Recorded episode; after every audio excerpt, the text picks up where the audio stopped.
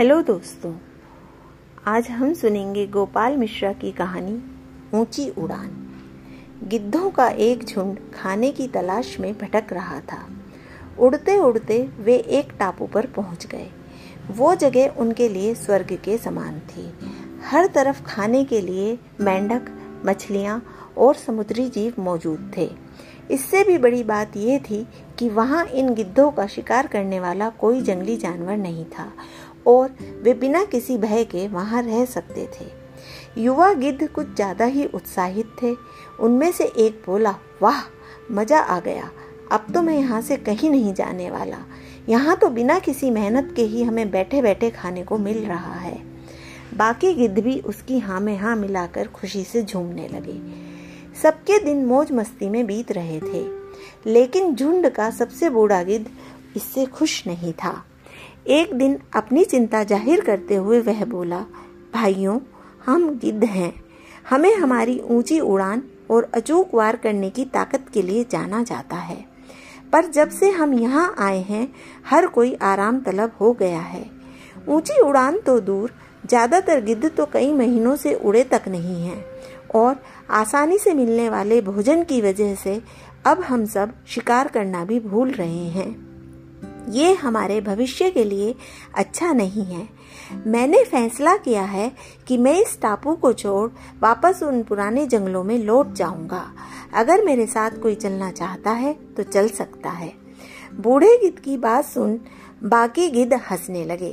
किसी ने उसे पागल कहा तो कोई उसे मूर्ख की उपाधि देने लगा। बेचारा बूढ़ा गिद्ध अकेले ही वापस लौट गया।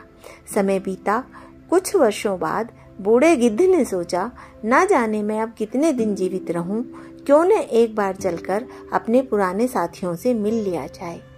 लंबी यात्रा के बाद जब वह टापू पर पहुँचा तो वहाँ का दृश्य भयावह था। ज़्यादातर गिद्ध मारे जा चुके थे और जो बचे थे, वे बुरी तरह घायल थे। ये कैसे हो गया? बूढ़े गिद्ध ने पूछा। कराहते हुए एक घायल गिद्ध बोला हमें क्षमा कीजिएगा। हमने आपकी बातों को गंभीरता से नहीं लिया और आपका मज़ाक तक उड़ाया। दरअसल आपके जाने के कुछ महीनों बाद एक बड़ी सी जहाज़ इस टापू पर आई और चीतों का एक दल यहाँ छोड़ गई। चीतों ने पहले तो हम पर हमला नहीं किया, पर जैसे ही उन्हें पता चला कि हम सब न ऊँचा उड़ सकते हैं और न अपने पंजों से हमला कर सकते हैं, उन्होंने हमें खाना शुरू कर दिया। अब हमारी आबादी खत्म होने की कगार पर है। बस हम जैसे कुछ घायल गिद्ध ही ज़िंदा बचे हैं।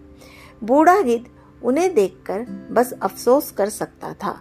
वो वापस जंगलों की तरफ़ उड़ चला तो दोस्तों, इस कहानी से हमें शिक्षा मिलती है कि अगर हम अपनी शक्ति का प्रयोग नहीं करते तो धीरे धीरे हम उसे खो देते हैं। अगर हम अपने मस्तिष्क का प्रयोग नहीं करते तो उसकी कुशाग्रता घटती जाती है। और अगर हम अपनी मांसपेशियों का इस्तेमाल नहीं करते तो उनकी ताकत घट जाती है। इसी तरह अगर हम अपने गुणों को भी चमकाते नहीं हैं तो हमारे काम करने की क्षमता भी कम होती जाती है। हमें ऐसा नहीं करना चाहिए। हमें अपनी काबिलियत अपनी ताकत को ज़िंदा रखना चाहिए, अपने कौशल, अपने हुनर को और तराशना चाहिए, उस पर धूल नहीं जमने देनी चाहिए। जब हद तक हम ऐसा करते रहेंगे, बड़ी से बड़ी मुसीबत आने पर भी हम ऊँची उड़ान भर पाएँगे। तो मित्रों, अगर आपको मेरी कहानी अच्छी लगी तो मेरा पॉडकास्ट सुनते रहिए। धन्यवाद।